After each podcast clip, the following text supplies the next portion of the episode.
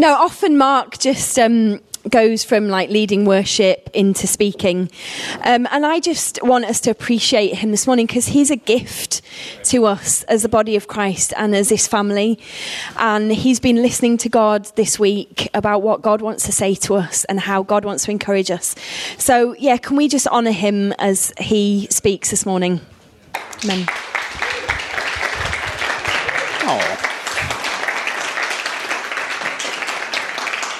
Thank you very much. Thank you, guys. Can you hear me okay? Yeah, we've got a different kind of mic situation going on. We're going very old school. It's all wired, wired up. I'm not used to that.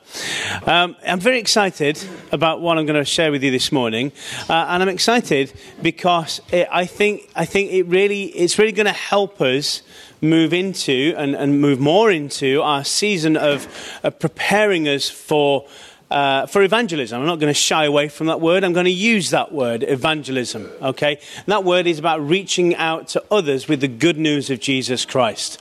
Now, that's a good thing, isn't it? Okay, let's say that a little bit louder. It is. Yes, it is. Come on. Yes, it is. Yes, it is.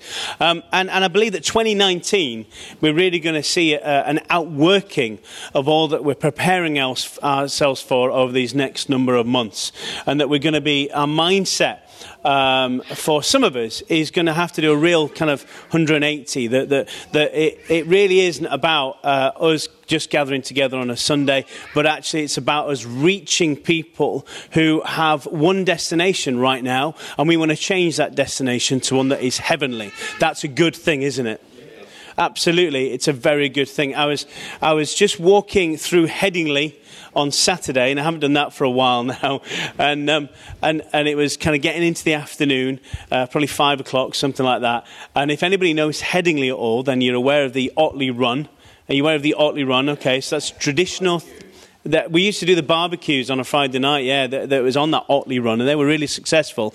But my point is this: um, I, I, I, saw obviously I saw the humorous side of it. You know, they're all dressed up. You know, the boys are dressed up as women and all that kind of stuff, and they're dressed as chickens or little Bo Peep and all that kind of thing. You, have seen them all, haven't you? You know, some wearing less than they should, and um, and and, and it's all funny, but then there was a serious side to it. As I'm walking through, I'm hearing, I'm hearing profanities, I'm hearing misogynistic things, I'm, I'm seeing people smoking, I'm seeing whatever else they've been doing, seeing people a little bit worse for wear. And I'm like, my goodness, Jesus loves you. He loves you. And, and I want to love you because I want to be able to tell you where, where might be a better destination for you because at present their lifestyle, obviously I don't know all of them. Some of them may have received Jesus into their hearts and they're just kind of slipping a little bit while they're at uni and what have you, but I reckon a lot of them probably don't yet know Jesus. And, and the thing that really took them is our responsibility to tell them. Not so many yeses. It's our responsibility to tell them uh, those who, of us who believe. And we did used to do that in a very practical way on the barbecue nights. You remember those, those who've been around for a long time on the steps of, of Old Ashwood Centre. And, and hundreds and hundreds of, of students used to come through, didn't they? And they were so grateful. And it gave us an opportunity to, to speak into their lives. And, and a lot of them would help, let's pray for them. Uh, and a lot of them were wanting to come in and have a look and, and investigate the building. And, and there was a sense of, of something of God in that building as well that they, they could tangibly feel. At least that's what some of them said to me over those number of years that we did that. Now, obviously, being here in this school, it's a little bit out of the way. It's not exactly in the heart of, of, of the community. Um, so it means that we're going to need to be a little bit more uh, um, creative in how we reach out into our community here, and also as well, and I'm going to be touching upon this over the next few weeks, your neighbours and your friends and your work colleagues and what have you. Um, and I, but I believe over this next few months we're going to be found, given a good foundation on how we're going to be able to do that in 2019. We've got to think outside the box and we've got to think creatively. How do we reach a, a, a, a culture that, that doesn't even have a basic biblical understanding? Uh, you know, a lot of them probably don't even know the Lord's Prayer anymore, uh, and some of them even equate Jesus to Santa, etc., etc. So we've got to think outside the box. And so today, um, I think uh, Ian said it last week. He said Psalm 18, uh, the whole of Psalm 18 is repeated in, was it Samuel 1 or 2 Samuel? And so if it's repeated, if God's repeating it, he's saying this is really important. And I'm going to repeat myself this morning because if you've read any of my blogs or if you went to Hope College over the last few years, um, you'll, have, you'll have read or have, or have heard uh, Discipleship 101. It was a series that I, I did all about discipleship and, and, actually about how, how we should respond to being a disciple. So I make no apologies. I'm actually going to uh, uh, repeat some of the information that, that I've put down there because I think it's so, so important. And for those of us who have been kicking around Christianity for a long time, you may think you know it, you may think you're on it, and, and you may very well indeed have that as a reality. But I think all of us need reminding of the basics of, of why we do what we do, why we believe what we believe.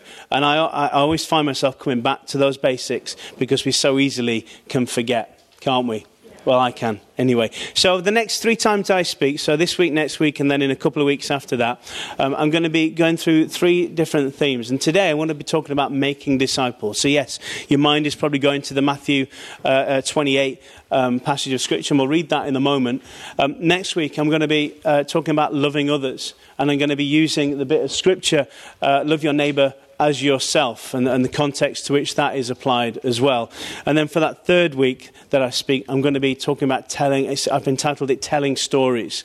That, that, that you know, now that we recognize who we are, what we are, that, that we are to reach others, how then do we begin to share that story with others in a way that is tangible, is uh, realistic, is makes sense, that doesn't use any Christianese. I, I, I, get, I get a little bit cringy when I hear Christianese being used to those who don't believe or those who have no knowledge of Scripture. Do you know what I mean by Christianese? You know, fellowship. Who uses the word fellowship outside of church?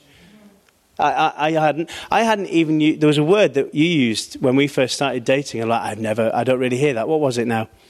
Can't remember. What other words can you think about that we use in church that we don't use outside of church? The, the wash it by the blood. Yeah, you know. You just need to come to church so you're washed by the blood. What? You know, might be true, might be theologically be true, but really, what else do, do we do we use? The lamb that was slain. It's like, come to church. We're gonna, we're gonna, we're gonna see the lamb that was slain. You're gonna, you're gonna you're going to sacrifice a lamb? Are you kidding me? You know, what else do we use? Give me, give me another phrase or words that, that we use. What's that? Sanctified. sanctified. Difficult word to understand. Nobody uses sanctified outside of a church context. Difficult to understand. Any more? Any more words that we might use? What's that? Repentance. Repentance. Again, not a word that's often used. Don't really understand it. And when people do use the word repentance, they often disassociate it with the Christian uh, so you repent of that attitude we might hear, we might hear. Um, but what repentance is a turning around towards something, not just a stopping what you're doing. So within a Christian context, repentance is turning away from what you're doing and towards Jesus. It's not just going off and doing something else that's just as bad for you. So um, uh, I've gone off a bit of a tangent, but, uh, but I, just, I just want us to really get grasp this idea that as we reach out, we, we've got to think differently about the words that we use and the approach that we use that, that is really real for people. Yes, we use the reality of, of where they're heading, uh, um, uh, but we, we, we put it in a different way, in a different context. All right, I'm going to read Matthew 28 because this is kind of the, the basis of today's, today's talk. So let me read. I'm reading from verse 16. You, you'll know it. You'll, you'll, you'll, for those of us who have been around a while, but I'm going to be reading from the Passion Translation. Meanwhile, the eleven disciples heard the wonderful news from the woman the woman. Uh, there's a context to this, but we'll leave it at that. And left for Galilee, to the mountain where Jesus had arranged to meet them. The moment they saw him, they worshipped him, but some had lingering doubts. I find that, sorry, I find that quite um, reassuring that these people who spent time with Jesus still had lingering doubts. You know, they were fallible human beings. They'd seen miracles, signs, and wonders, yet they still had lingering doubts about what was going to happen. Then Jesus came close to them and said, All the authority of the universe has been given to me.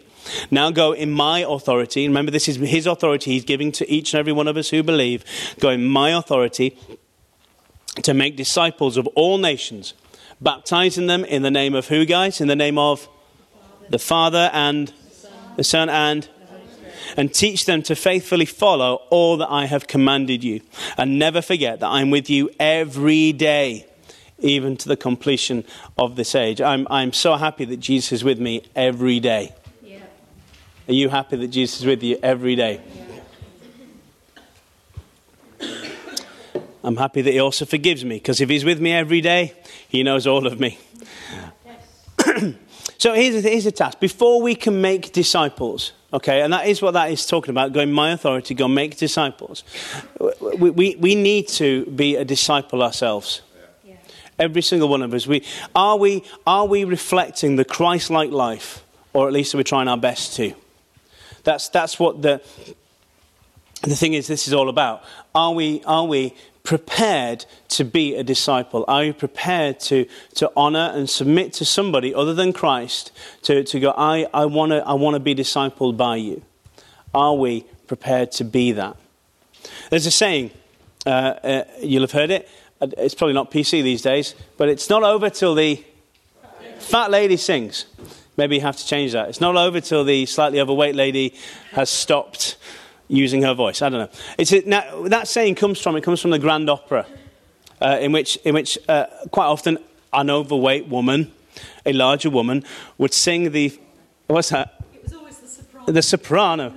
Yeah, yeah, yeah, large lady. She'd sing the final aria, wouldn't she? And that's that's the final song in the opera. Okay. And that saying simply means this. It means this: don't assume the outcome before the activity has been completed.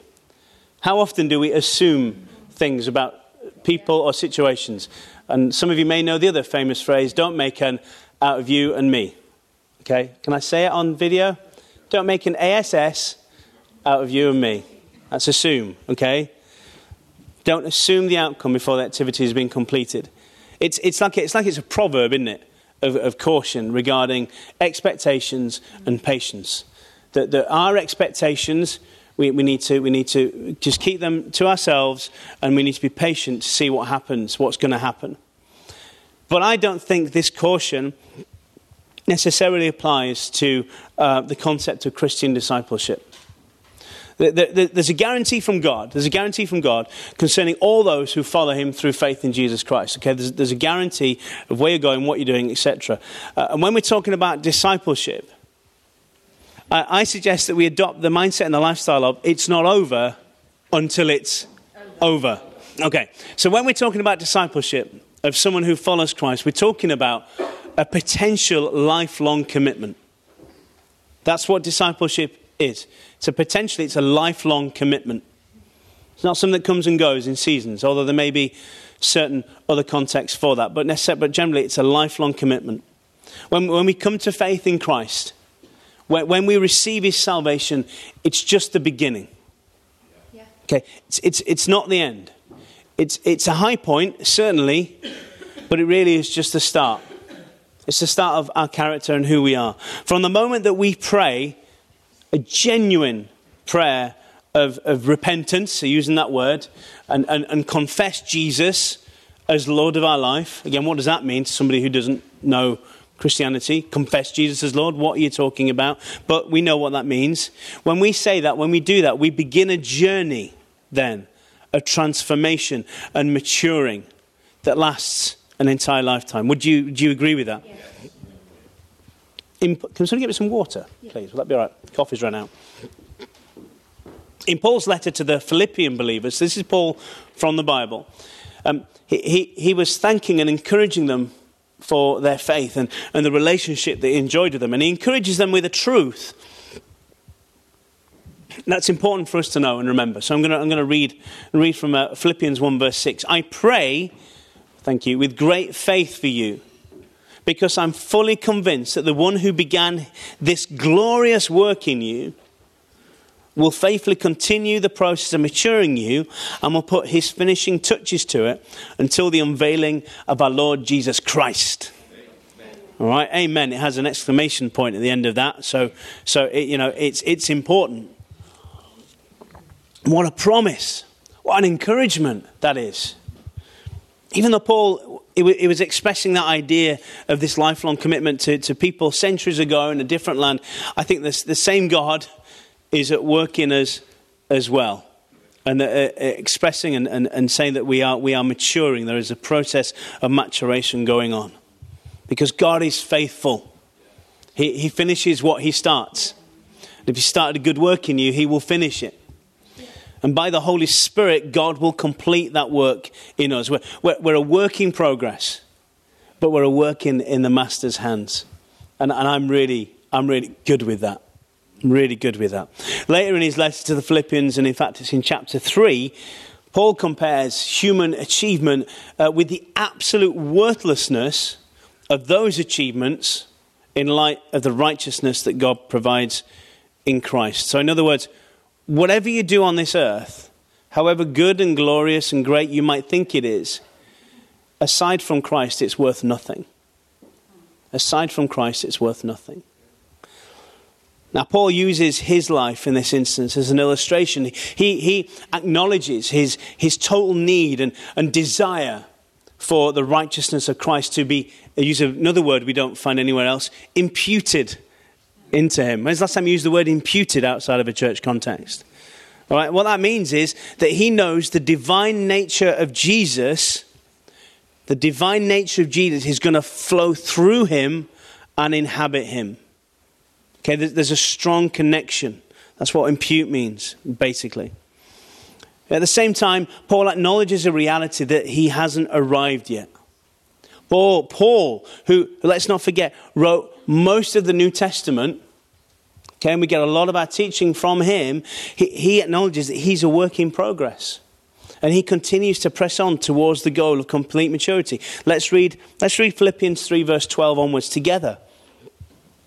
I admit, this is Paul, right? I, I love the fact this guy who takes up so much of the New Testament, who, who we take so much teaching from, is so humble in who he is in, in, in Christ and who he is and what more he's got to do.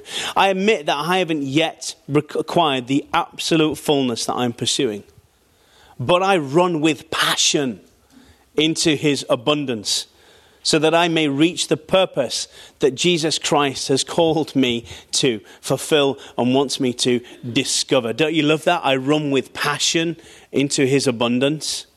How many of us are running with passion? Not, it's a rhetorical question, don't answer. Uh, but it's just something to test the heart with. I don't depend on my own strength to accomplish this. However, I do have one compelling focus. I forget all of the past as I fasten my heart to the future instead. I run straight for the divine invitation of reaching the heavenly goal and gaining the victory prize through the anointing of Jesus. It's cool, isn't it? Let's break down some of Paul's points then. He's saying no one is perfect in this life. No one is perfect.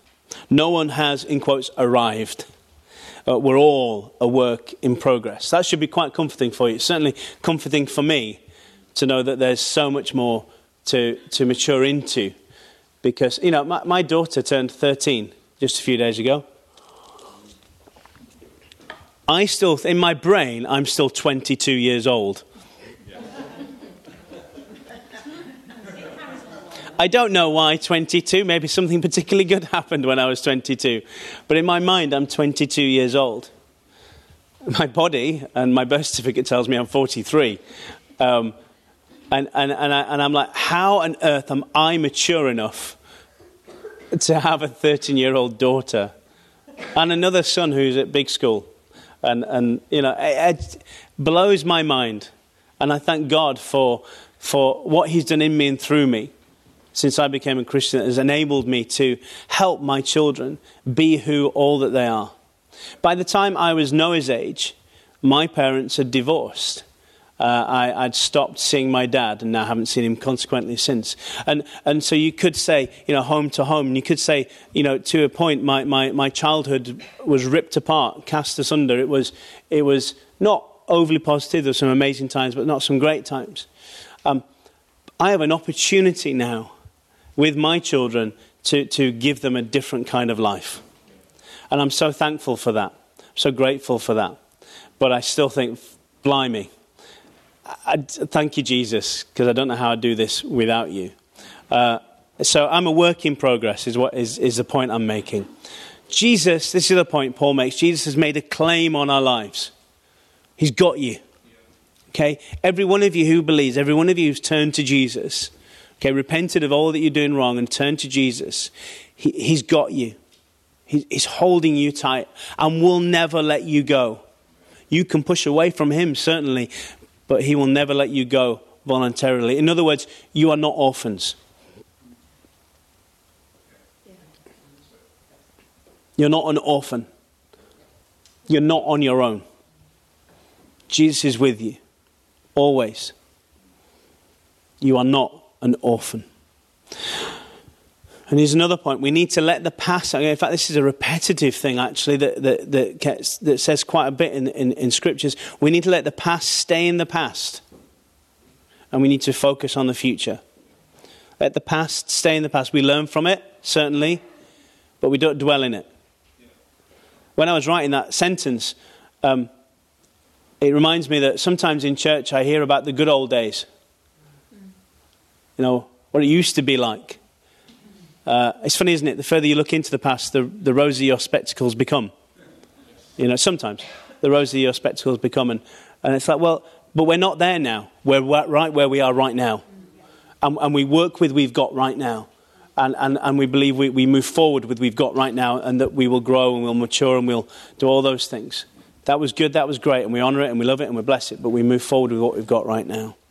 It says we must, must focus on, it's another point of Paul's, we must focus on the heavenly goal of God and press on towards that goal. Living out our salvation each and every day. And I say that we live out our salvation each and every day. And so if we're moving forward and our salvation is in the past, we've left that behind, well, that's impossible, isn't it? Because, because we're still alive in Christ. So actually, we're live, our salvation isn't stuck in the past. We, we, we acknowledge that actually our salvation means an, an ever increasing maturity uh, and a movement into the kingdom of God and out of the kingdom of darkness. Discipleship, then, it's, it's for those who follow Christ as a, as a lifelong process. Teach us to let go of this world, let go of the past, and move where? Move forward in our growth um, and, mature, and maturation, whatever the word is, mature, mature um, you know, when you look at a word and it now looks wrong. Uh, mature, I'm going to say that. We become more like Christ. And in fact, in fact, our, our, lifelong commitment to, to maturing and being more like Christ won't be over until we step into eternity. At that point, at that point, we'll be made as perfect as God sees us from the moment we gave our lives to Him. And then, and then, the fat lady will have at last sung.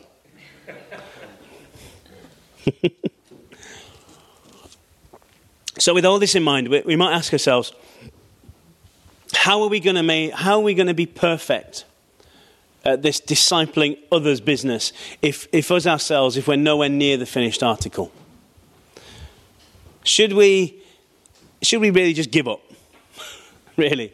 We acknowledge we're not great, we're not the best, we're not perfect, we've got a lot of growing up to do. Um, should, we, should we just ignore one of the direct commands of Jesus?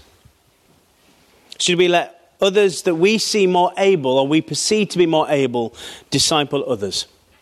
Well, the answer is what, folks? No. No, and I've put it in capitals. So there you go. No. I'm shouting it at you. Incidentally, by the way, another command of, of Jesus, uh, uh, which is the one I'll cover next week, is to love our neighbours as ourselves. That's another command of Jesus. He doesn't make many, but he makes some very important ones. And to love our neighbours as ourselves, I'll just give you a little hint, it means being comfortable in our own skin. Because if you don't love yourself, then how can you love others? Love, love your neighbours as yourself, Jesus says. But I'll, I'll cover more of that next week. So, we're not perfect in everything we do.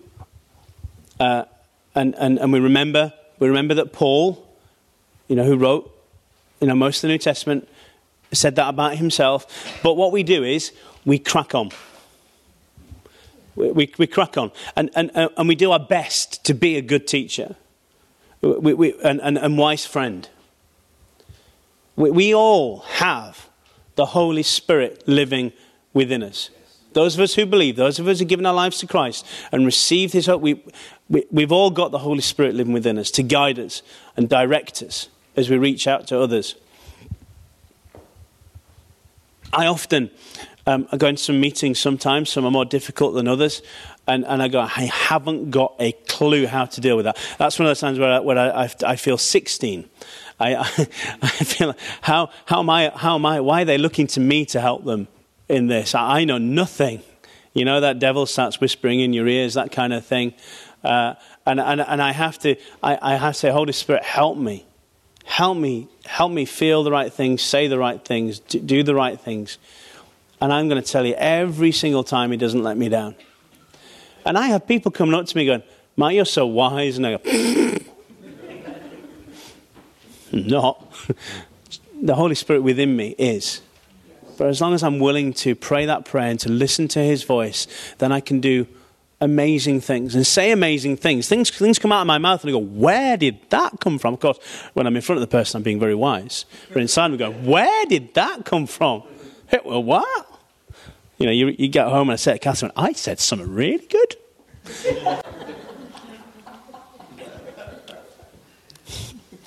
um, okay, with that aside, discipleship does come at a cost, though. Here's, here's, the th- here's the thing. Here's where it gets a little bit tough for us. Okay, it comes at, it comes at a cost.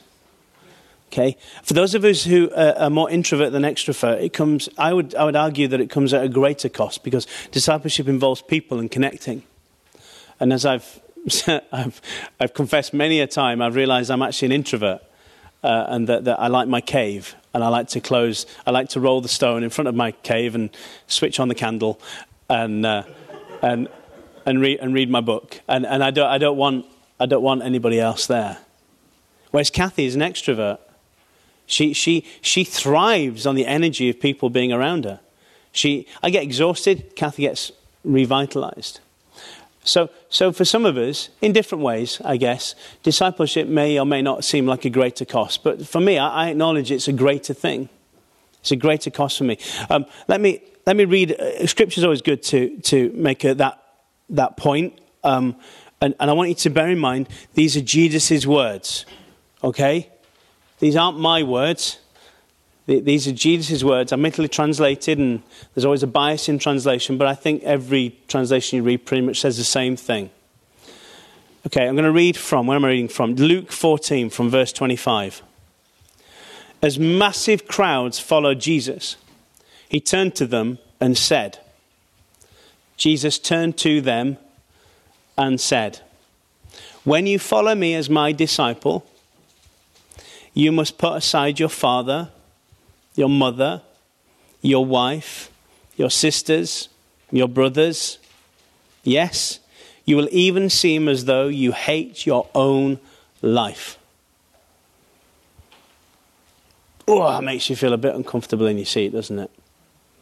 This is the price you'll pay to be considered one of my followers.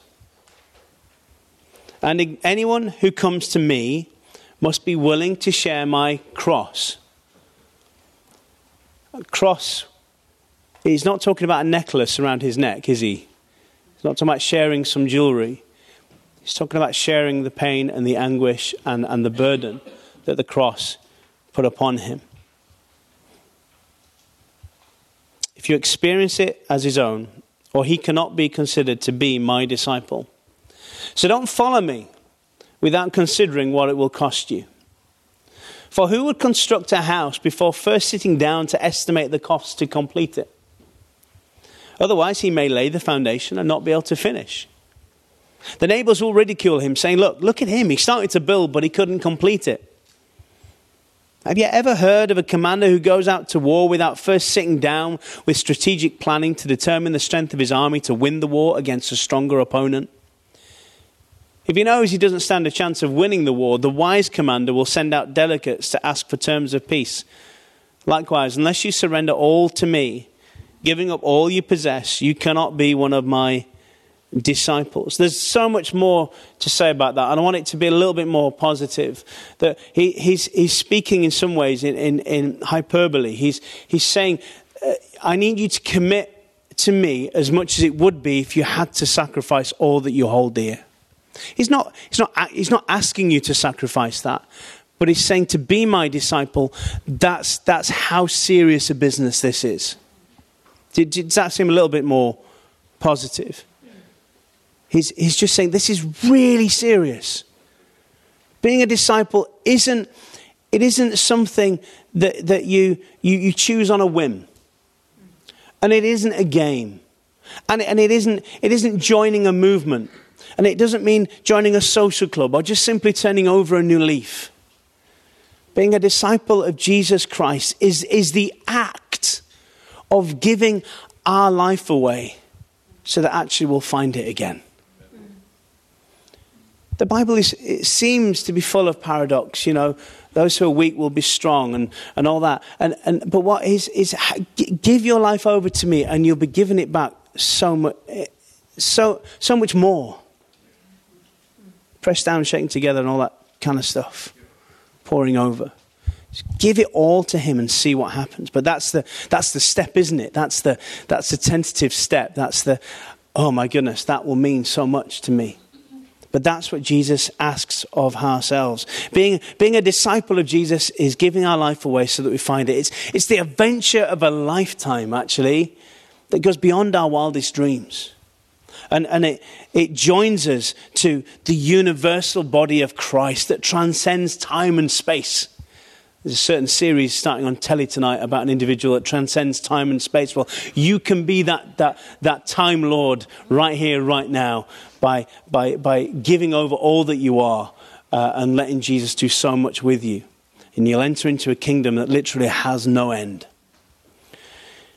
It's a, it's a serious business to, to honor those whom you've received as teacher and submit your life to. I sat down with Ian Russell the other day, and uh, normally we sit down and we say, How's it going there? How's it going here? Uh, any little things I can help you with? Uh, and we have a good old chinwag. It's all lovely and all nice, and we go away, and I'm certainly strengthened and encouraged by things. But this last time I spoke, I'm not going to go too much into detail about it. It went, it went in a different way.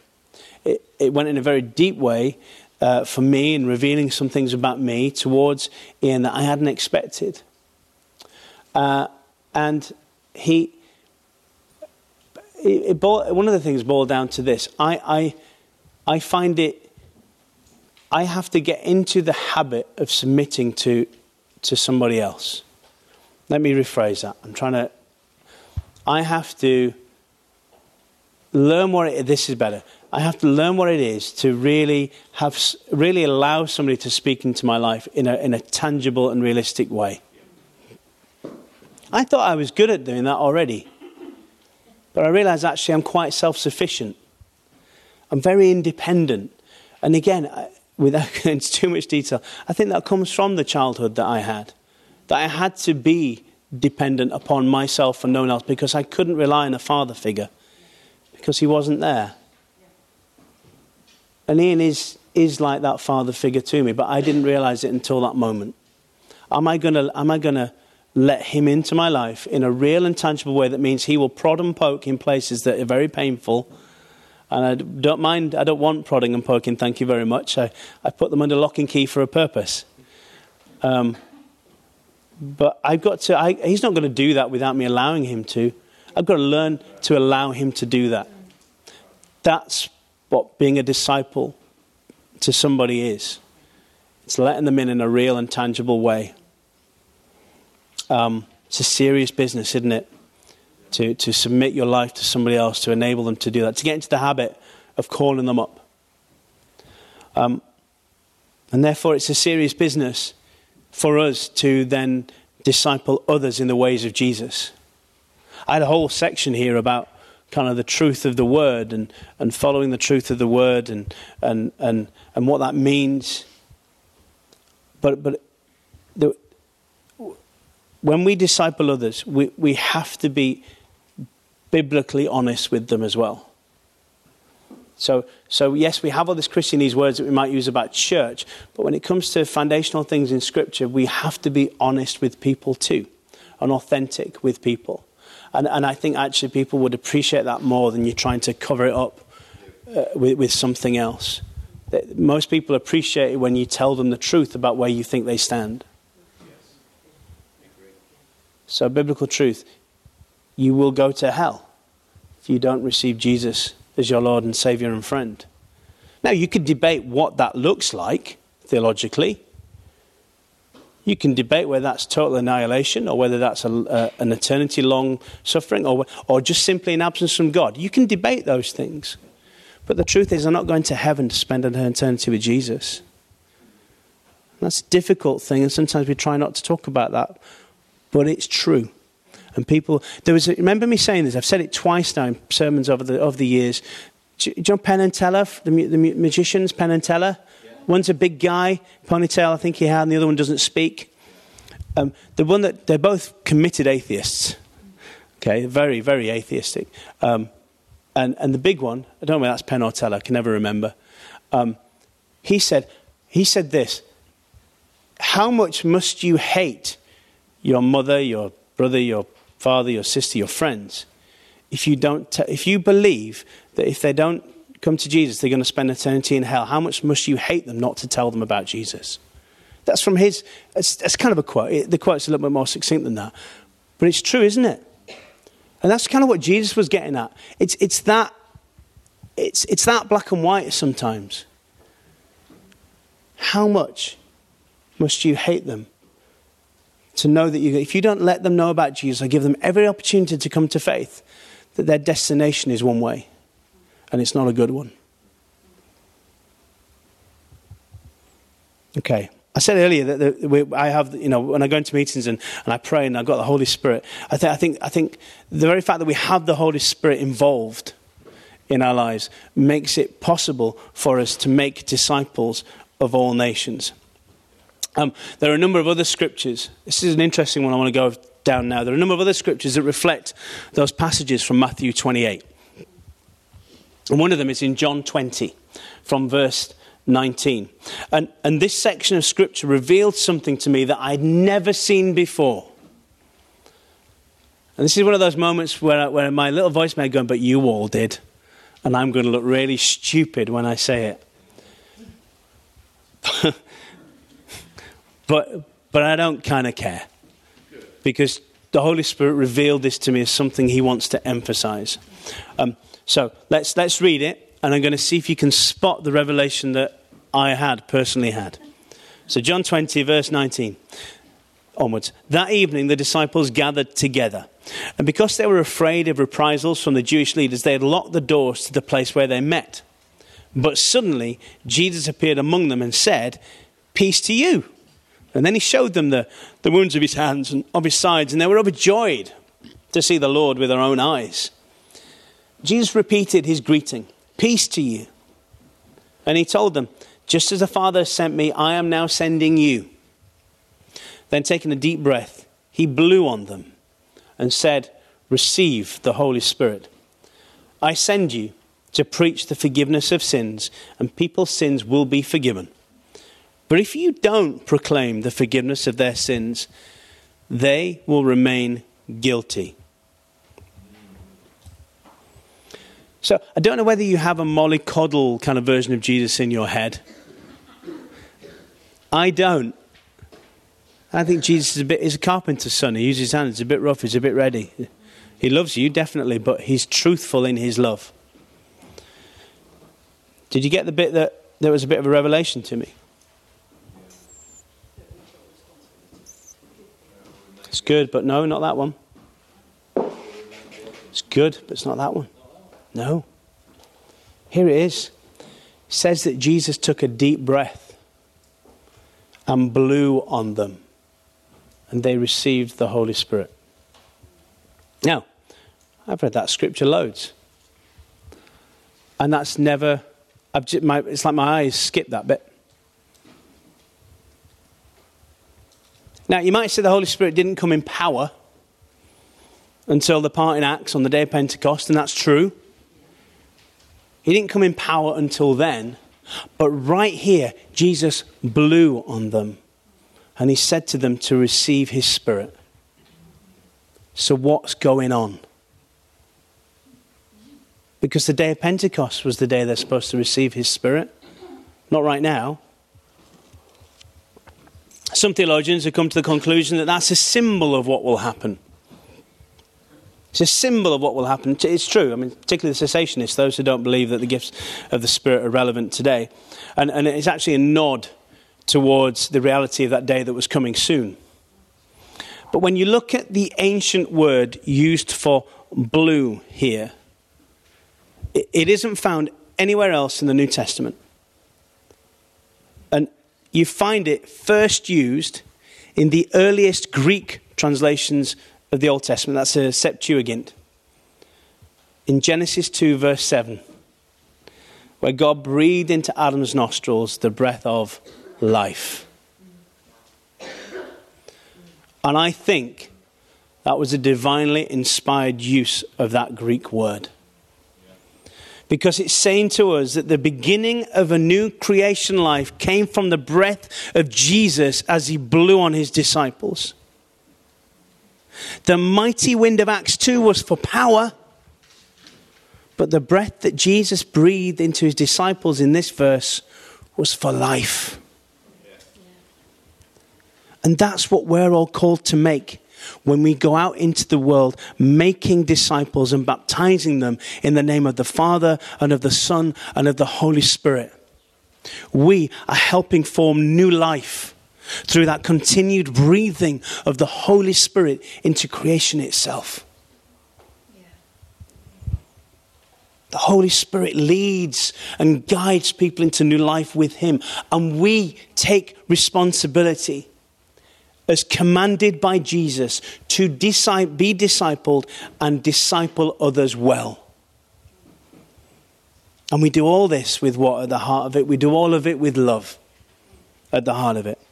And like I said, next week I'm going to open up what that means for us as we reach out to our neighbours and friends and those who we, we might not yet consider as, as our neighbours. Uh, maybe I was going to leave it to next week, but Pete came up with a really interesting point the other day, which has stayed with me. That, that you have, practically, you have your neighbours in your street. They are your neighbours.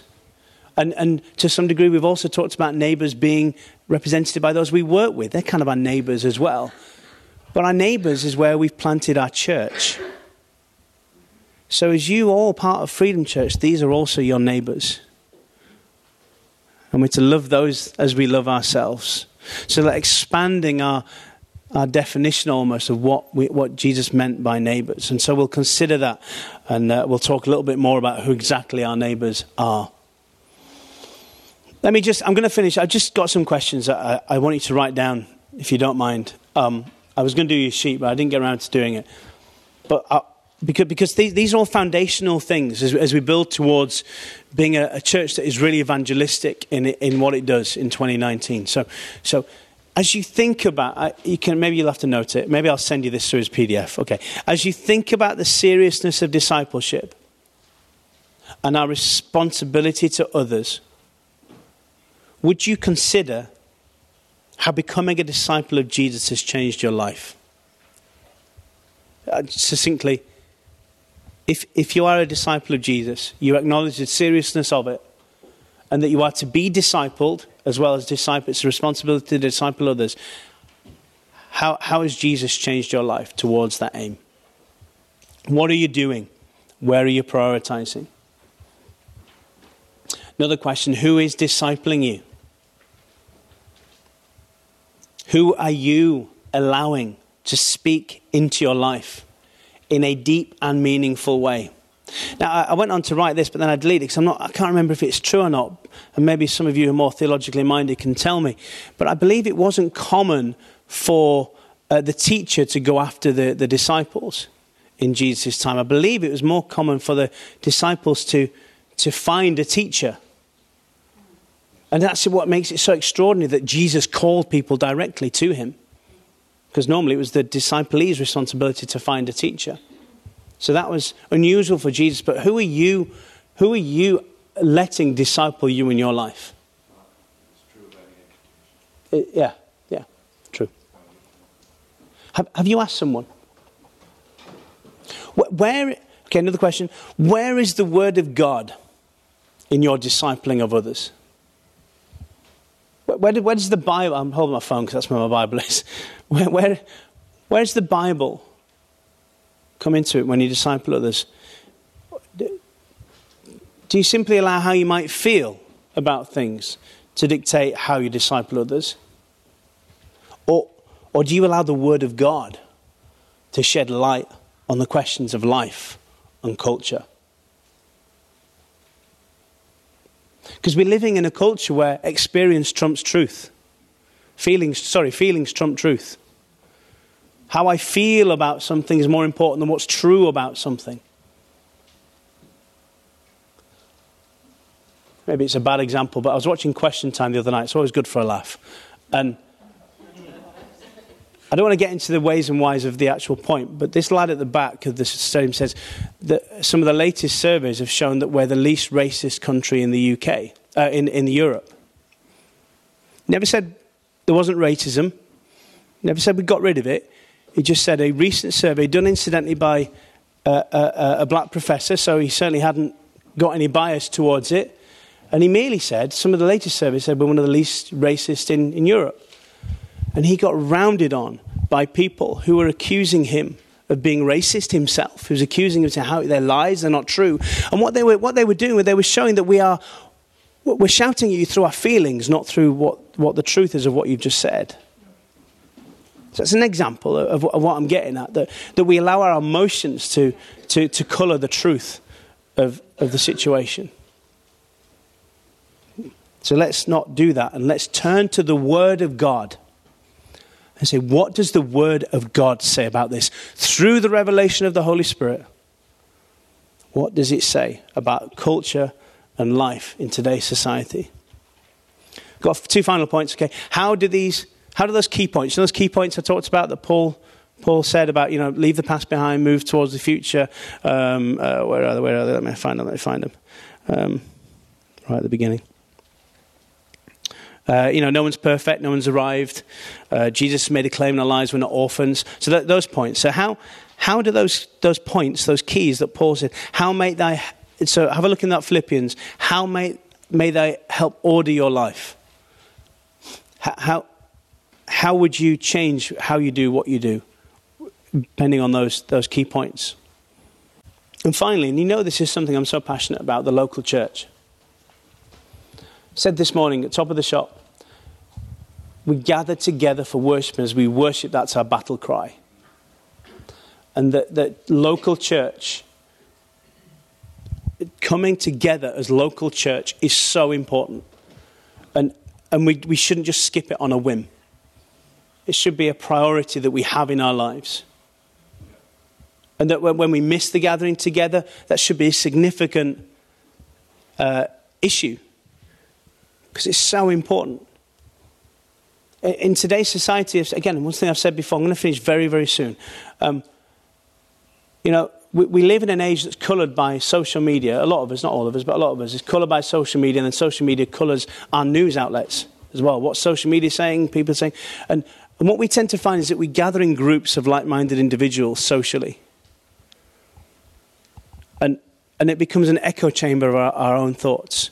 Why do you think the extreme left comes? Why do you think the extreme right happens? Because people inhabit an echo chamber of their own thoughts and, and, and colour themselves with people who think like they do and don't dare step out of that box and be challenged by alternative views. Whether you like them, find them despicable or not, they're not cha- you're not challenged. And that is a great strength of church. That we, it is a place for iron to sharpen iron. Now, from somebody who speaks from the front, I see some furrowed brows quite a bit. And I go, You're not quite sure what I've just said there. That's fine. Isn't that a good thing? That you can go away, you can question, you can ask, you can find out for yourselves. You don't get that by going, well, we're just church because we meet around the breakfast table and have, you know, breakfast together. No, because you're all mates and you all think the same thing, generally. But for people who we're not that close to, to be able to come and be challenged by, I think is a hugely positive thing.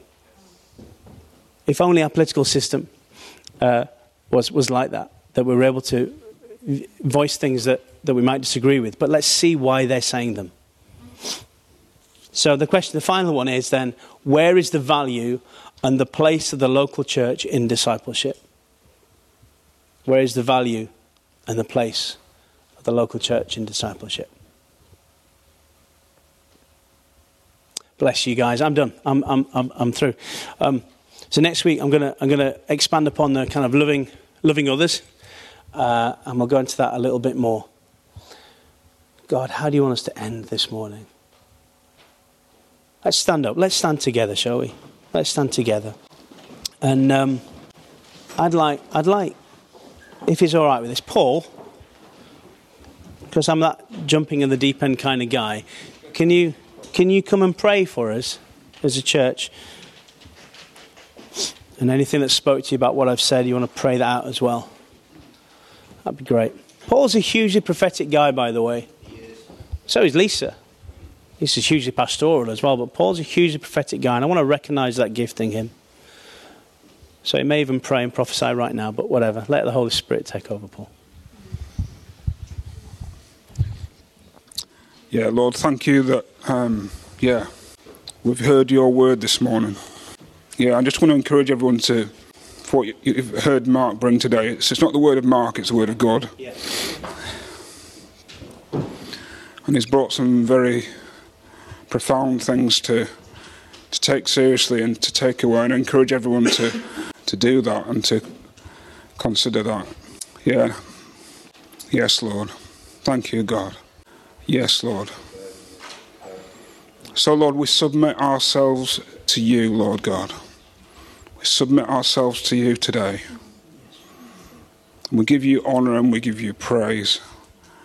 And I pray, Lord, that the challenges that you brought us to today about who is discipling us and about who we are discipling, Lord, we would take away those things and ponder them and, and seek, seek you, Lord, in your wisdom in these things, Lord God. Lord, you are a God of, who loves us uh, amazingly, Lord God, and your heart is for us. And so, yeah, I just commit your people today, Lord, as we go out into this week, Lord God. Yeah. Yes, Lord. Lord, I thank you that you're excited. I'm just sensing God's excitement over this community right now. I'm just sensing God's heart of love and passion for this people, for you to this morning. He's, he's excited about what's to come. You know, Mark talked earlier about the past being the past, and God's got great excitement for the future, for what we're about to walk into. So my encouragement this morning is embrace it. Embrace what God's got ahead for us, what we're walking into. Yeah. Thank you, God. Yeah, so I just commit these people to you this week, Lord God. Yes. Yes, Lord God, we just honour you, and yeah, for every person here and all the children that are outside this room right now, Lord, for them as well, that they would just know your presence with them, Lord God, this week. They would know your empowering, they would know your breath of life in them, Lord God. And they would, uh, yeah, enter this week, Lord. Um, and Lord, powerful disciples, Lord God. Um, yeah, yeah. In Jesus' name, amen. Um, during the worship, I had a picture, and I wasn't quite sure when to share it, but now's the right time. I saw an elastic band, and um, it was being stretched. And I just want to encourage you, you know, this is stretching, but you're not going to snap. You know, we soak in the Holy Spirit and that softens us. So soak in the Holy Spirit. Just be with Him. He loves you.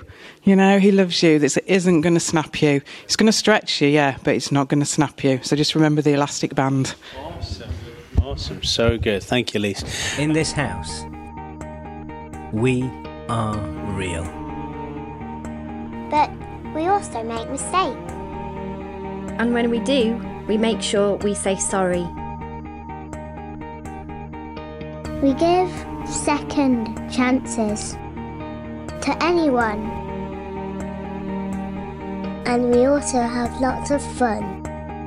In this house, we definitely forgive. We also do loud. We give the best hugs. We are family. And in this house, that means we, we love.